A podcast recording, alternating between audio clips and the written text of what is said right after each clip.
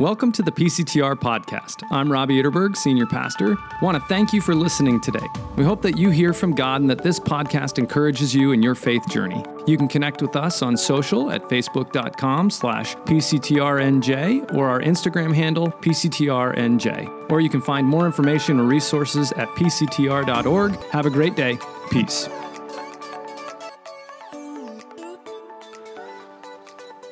If we haven't had the chance to meet, I'm Robbie Ytterberg. I'm one of the pastors, and this morning we're continuing a sermon series that we've been in for a number of weeks that we're calling Unstuck.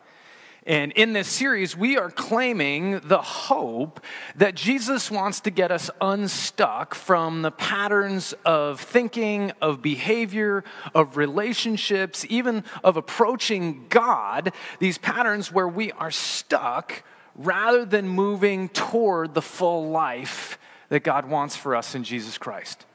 And one of the premises behind this whole series is that part of why many of us are stuck is because there is a disconnect between our emotionality and our spirituality. That our emotional processes and our feelings are not really incorporated into or affected by our spiritual practices or the way we express our faith. And so in this series, we're hoping to reintegrate our emotionality and our spirituality and invite Jesus deeper into our lives so that he can get us unstuck. So if you've missed any of the past messages, you can find those uh, wherever you get podcasts or on our YouTube channel, PCTRNJ. But we're going to press on in this series all the way through Lent. Well, if you have been around for a while, you know that I love this time of year, that this is like one of my favorites because this week the NCAA tournament starts. And Thursday and Friday are the best two sports days of the year. There's really no debate. If you want to have that debate, go have it with yourself because you already lost. So, but as much as I love this time of year, it also comes with a twinge of sorrow for me. Because I often think back this time of year to high school where basketball was my absolute passion. And I think about my senior year where we were hosting the regional final against another really good team. They had one of the best players in the state in our division, and so we knew it was going to be a tough game, and it was a great game, and it was back and forth. And with less than 10 seconds left in the game, it was tied. They had the ball and called a timeout. And we go into the huddle, and I ask coach if I can guard their best player. I hadn't really been guarding him most of the game, somebody else had, but I wanted him in that moment, and so coach let me. And so we come out and they get the ball in bounds and they set a pick and I fight through the pick and he gets the ball and tries to make a move and I'm able to contain him uh, such that he has to make a pass to one of his teammates deep in the corner. Now the gym was so loud that you couldn't tell whether the buzzer went off and we didn't have lights around the backboard to indicate it. But when I turned around and watched, I could see this player in the corner take this off balance shot, throw up a prayer and this rainbow drops through the hoop. And I was devastated.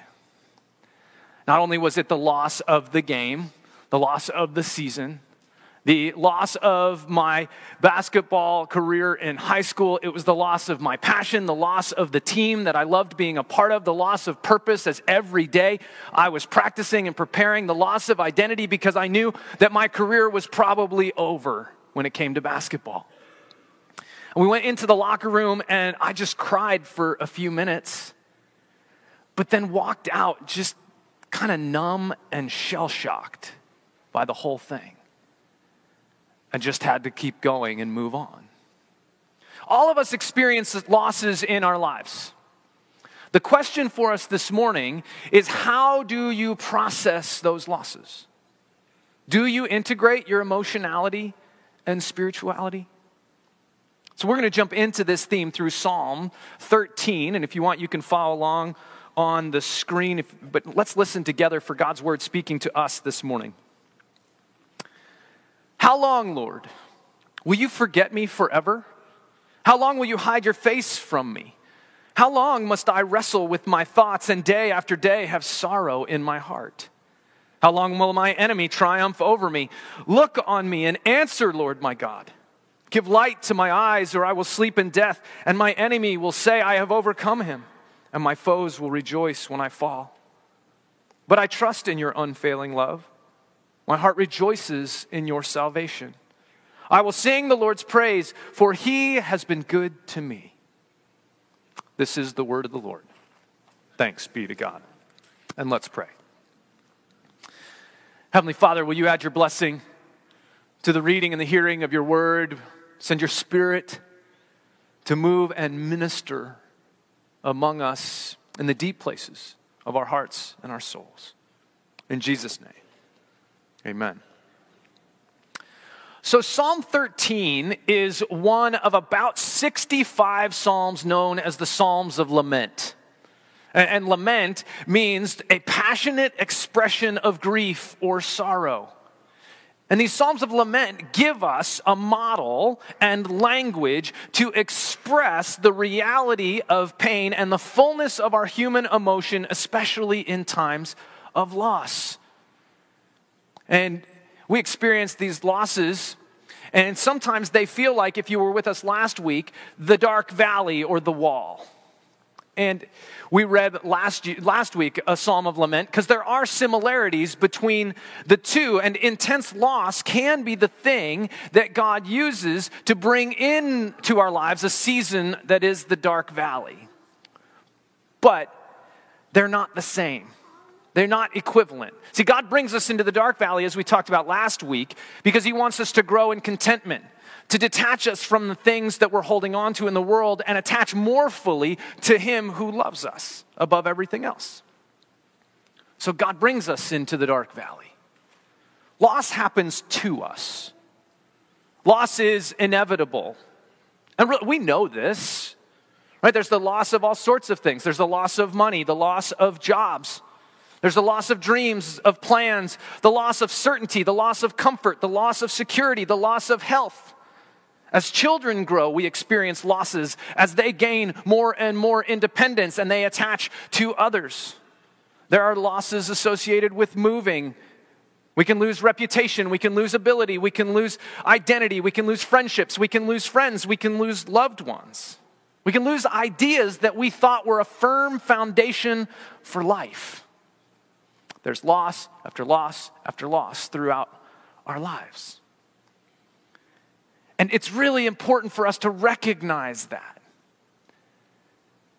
And then allow these Psalms to help us give voice to what it's like when we experience losses. Because this Psalm expresses clearly the distress of loss. How long, O Lord? And when we experience loss, it is just like the psalmist says, isn't it? It's like you've forgotten me, God. How long are you going to turn your back on me and ignore me? Because when we're honest about loss, it, this is where it feels like it begins. Because loss is associated with our expectations of how life should work. And many of those expectations of life come from our expectations about God and the expectations that He's shown us and revealed to us about who He is. And He's shown us He's kind and He's good and He's loving and He provides and He takes care of us and He's going to bless us. And so when loss comes in, we find our expectations of God challenged. We're like, whoa, I didn't think this is how life worked, God. I didn't think this is the way you worked in my life. I didn't think this is how you would treat me. And so loss often brings us to a place where we feel disconnected from God. God, I thought you wanted good for me. As the psalmist says, How long must I wrestle with my thoughts and every day have sorrow in my heart? That phrase, wrestle with my thoughts, might actually be better translated, wrestle with my pain. It's a debated word. I think pain might be the better option because we don't really avoid grief and we don't really avoid the thoughts, we avoid pain. As H. Norman Wright said, he's a faith filled man, a therapist, and a, a professor of psychology. In his book, Recovering from the Losses of Life, he writes this Hurt is a core feeling of loss, it is pain in the present. What does it feel like?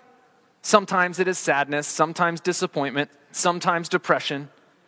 It feels as if you've been depleted, you are drained. And then he adds, you need to cope with hurt by expressing it.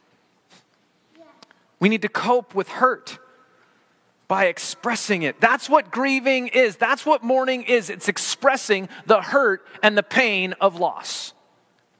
It reminds me, though, uh, of growing up in Colorado, where during the winter they wouldn't use salt or brine for the roads to keep them free from ice, but instead they used gravel.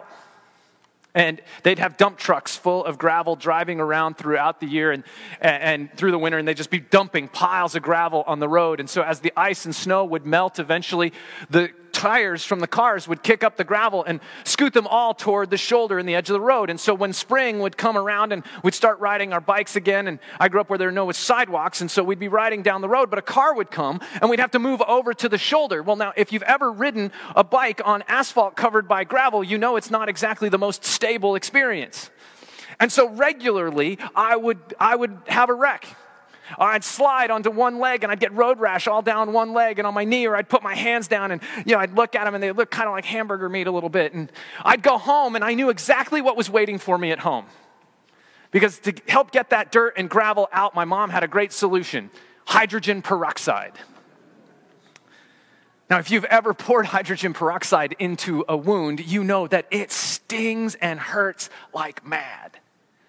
You know it's cleaning, you know it's good to help the healing, but man, it hurts so much. It hurts actually even more than getting the road rash in the first place. Sometimes this is what grieving is like. Express, expressing the hurt and pain of loss is kind of like pouring the hydrogen peroxide on. Yeah, we know it's cleaning, we know it's good for us, but it hurts. And we're invited to get real, though, about feeling and expressing the reality of our grief, our grief. Because when we experience losses, whether they're big or small, there are feelings that happen within us. whether we're aware of them, whether we're able to express them or not, that actually can be the difference between getting stuck with things piling up with compounded grief, getting stuck in replaying the loss over and over and over, and moving in and through and growing because of the loss. Yet we are pretty committed to not feeling pain, aren't we? We have lots of defense mechanisms in our lives to avoid the pain. We're reading a book along with this series uh, by Peter Scazzero called Emotionally Healthy Spirituality. And in it, he names some of those defense mechanisms. And I'll name just a couple. I'm going to hit them really briefly. And I'd encourage you to consider what do you use in your life to avoid the pain? The pain of loss. I mean, there's good old fashioned denial, just pretend it didn't really happen, or at least pretend that the hurt isn't actually there. Maybe you choose distraction because denial isn't working. And so find yourself trying to find ways to not focus on the reality of the pain. And now I want to acknowledge that in seasons of really intense loss, that busyness might actually be part of basic survival. Because there are times where the pain and hurt feels so big, so much, that it's just going to swallow you whole. And so you don't have to plunge full into all the pain all at once. There's permission. But if we continually pursue busyness and we never circle back and we never come back to begin to express the hurt and the pain, then really our busyness is just part of our denial cycle and isn't helping us move forward and get unstuck. So we have to come back to express the hurt and the pain. Maybe you like to just minimize it. Oh, it's not that big a deal. I didn't really like her. You know, she was okay, but not that great. Or maybe you like to rationalize and make excuses so that it doesn't hurt so much. You know, I would have had to move if I had gotten that job, and moving is such a pain, and I would have had to find, you know, all new dentists and doctors and grocery stores. So really, it just was a big hassle. Or we make these excuses to try to convince ourselves that it doesn't hurt as much when maybe in reality that was the dream job. And she was the dream girl. In the process of loss, we can also idealize someone or something that we lost. And in the process, we end up creating a false reality, a false narrative about who that person was or what the thing is that we lost. And it doesn't help us to actually move forward. It doesn't help us address the reality of the pain. Because maybe the pain wasn't just about what wasn't healed in life. There's a new pain that comes along with the loss the pain of knowing there isn't going to be a reconciliation. And so idealization just avoids having to look that in the face. Some of us find in loss we just regress, right? That we, we, if we don't get what we want, we kind of come to the place like my three year old yesterday when he didn't get milk at the time that he wanted it, throw ourselves on the ground and hammer and pound our fists and kick our feet. And, you know, I know you probably haven't done it exactly like that, but you know what an adult temper, temper tantrum looks like. I know you, you wouldn't have one. You know people who know people who have seen it. It's, it's not pretty. In the midst of loss, man, hostility is so natural. It comes out so easily. A hostility towards others, maybe because we're trying to connect them or blame them to the loss that we're experiencing, or at least to the pain that we're, we're feeling in the moment.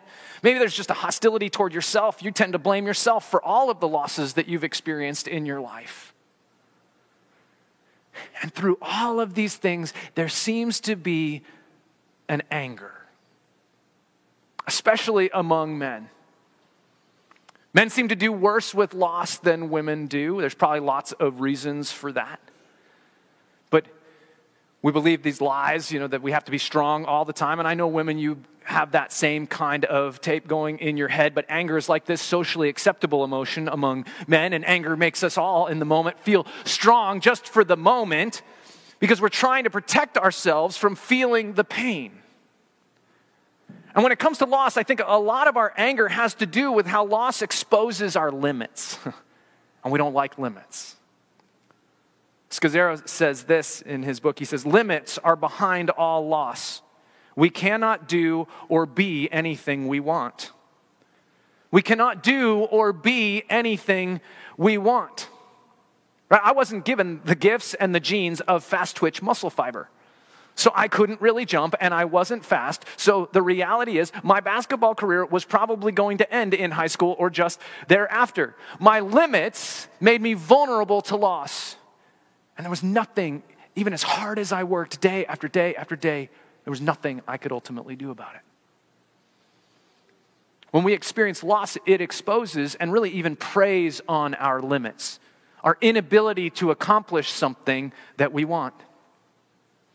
Some of the losses we experience, we could call kind of temporary losses. These are losses where the loss is real, but there's hope that maybe something could change, but it hasn't yet. This happens especially when we see relationships break down where there's estrangement. Like, yes, there is hope that there can be reconciliation, and it does happen, and it's a real hope, and yet at the same time, it hasn't happened yet, and it's not a guarantee. And so, living in the midst, in the in between, living in the loss day after day, there's not just the pain of the estrangement, there's the pain of being powerless to bring closure or to bring reconciliation. Right there, we're floating in the midst of the loss and in the midst of the helplessness that is our limitation. I remember feeling this way when my parents separated and then ultimately divorced when I was in high school.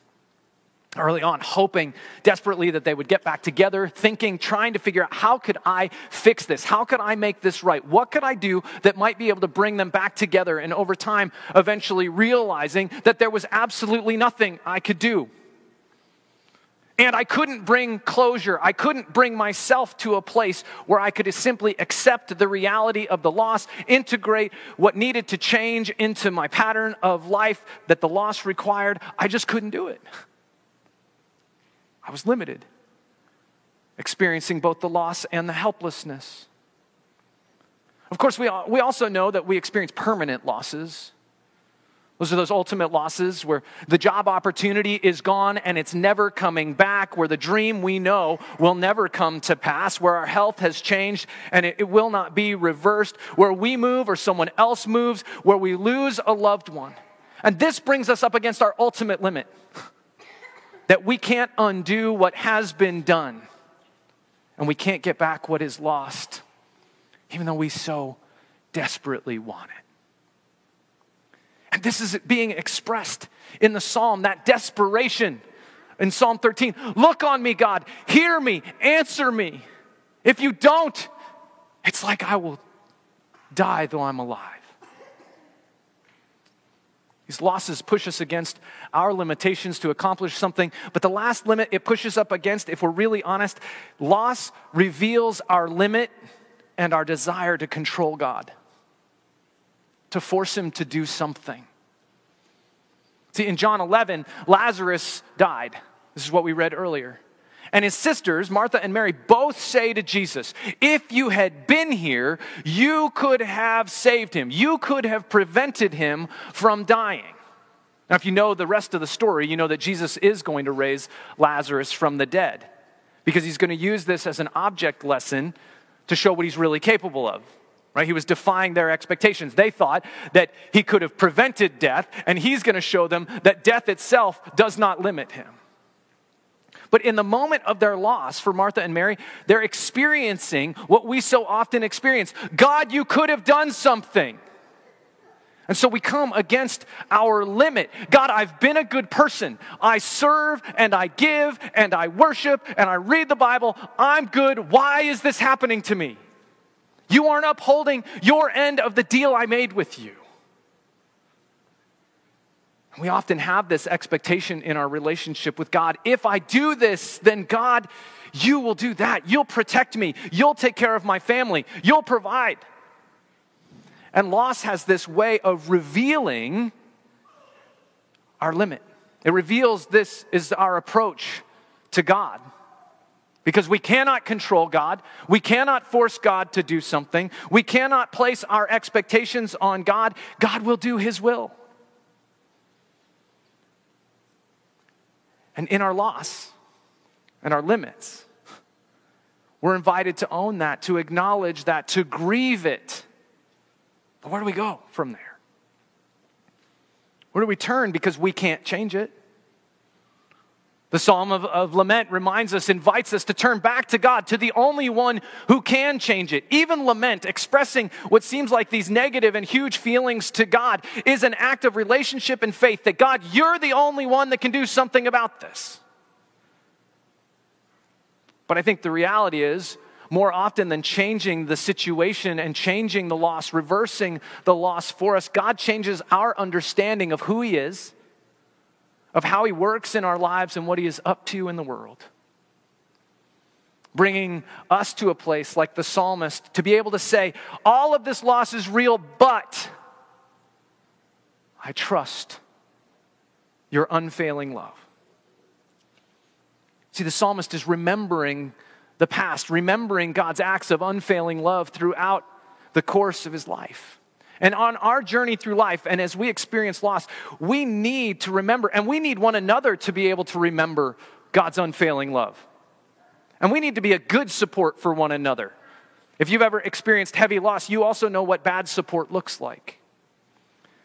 And honestly, Christians can be the worst in offering support in times of loss because we want to jump to the end of the story. We want to avoid the pain of grief by claiming the victory and the promise of Jesus in the resurrection. And the promise is real. But the victory is only as sweet as the reality of the pain that we endure. See, it's only good news because there's bad news. And the bad news for each and every one of us is that loss is real. The pain is real. The hurt is real. Our limits are real. And the good news is that maybe God will raise Lazarus here and now and we will see it, but maybe that promise won't be realized until someday when Jesus comes again. And today, perhaps we might be learning how good that news will feel someday because we're sitting in the reality of the pain and the hurt right now. And in that, it expands our appreciation expands our perspective, deepens our understanding of what the good is that Jesus will do when he comes back. And so it doesn't help to push the victory on one another or on ourselves. Instead, that often heaps guilt on top of the loss and the hurt. And it doesn't help to add platitudes. You know, there's lots of things that we say in times where someone experiences loss that we say because we're really uncomfortable with the pain and we don't want to have to deal with it. And so we say things to try to, you know, slap a band aid on it, make it better so that we can run away. because we don't want to have to sit in the pain along with them. And yet, that's exactly what we need is to sit in it with one another and gently remind one another of the unfailing love of God. This is what Martha and Mary had. They, they had people following them around, weeping alongside them. Even Jesus himself wept with them in their grief and their loss. Right? Jesus, who knew he was going to raise Lazarus from the dead, who totally could have avoided it, instead stepped in, entered into the reality of the hurt and the grief. He chose it. He chose the pain. He loves us so much that he enters into the sorrow and the hurt and the grief of loss. And so the psalmist, remembering the reality of that unfailing love, cries out in worship I will sing the Lord's praise. He has been good to me. And so we can grieve and we can worship all at the same time. They are not mutually exclusive. We can hurt and we can express the reality of the pain and the feeling that God has turned his face away from us, and we can praise him and remember his goodness and his love and his faithfulness. This has been the reality of our last year together, if you've been with us. If you haven't, that's okay. A little over a year ago, we lost a beloved member of our staff and of our church family. Michael Barozzi.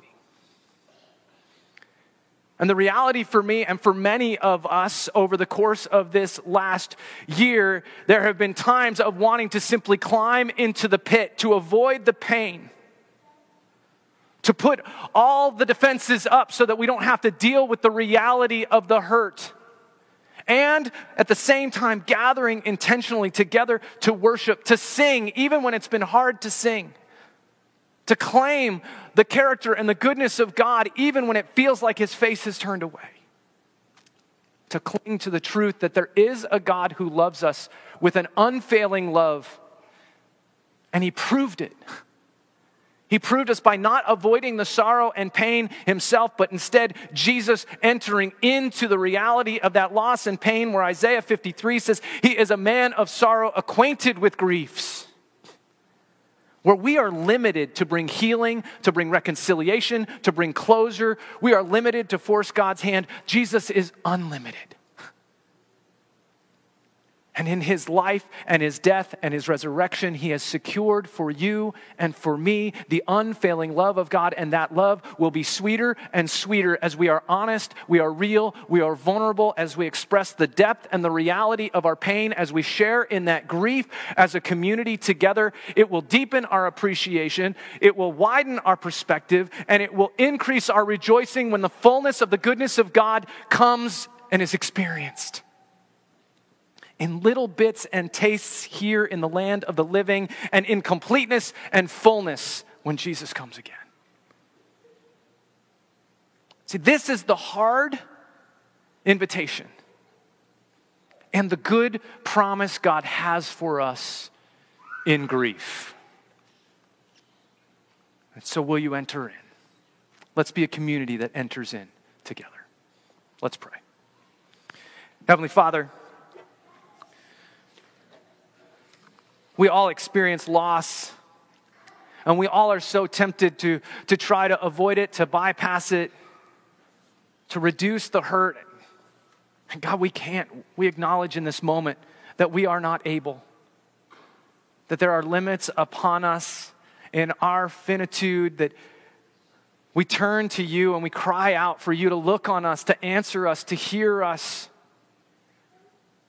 to work in us, to bring healing for us. Lord God, we give ourselves to you, sitting in the midst of hurt and pain, some of us, inviting you to meet us there. Grateful that you don't bypass the sorrow and grief yourself, but that you entered in and suffered with us, suffered for us, because you love us that much. Lord, may we know you as the one who is with us even in the places of hurt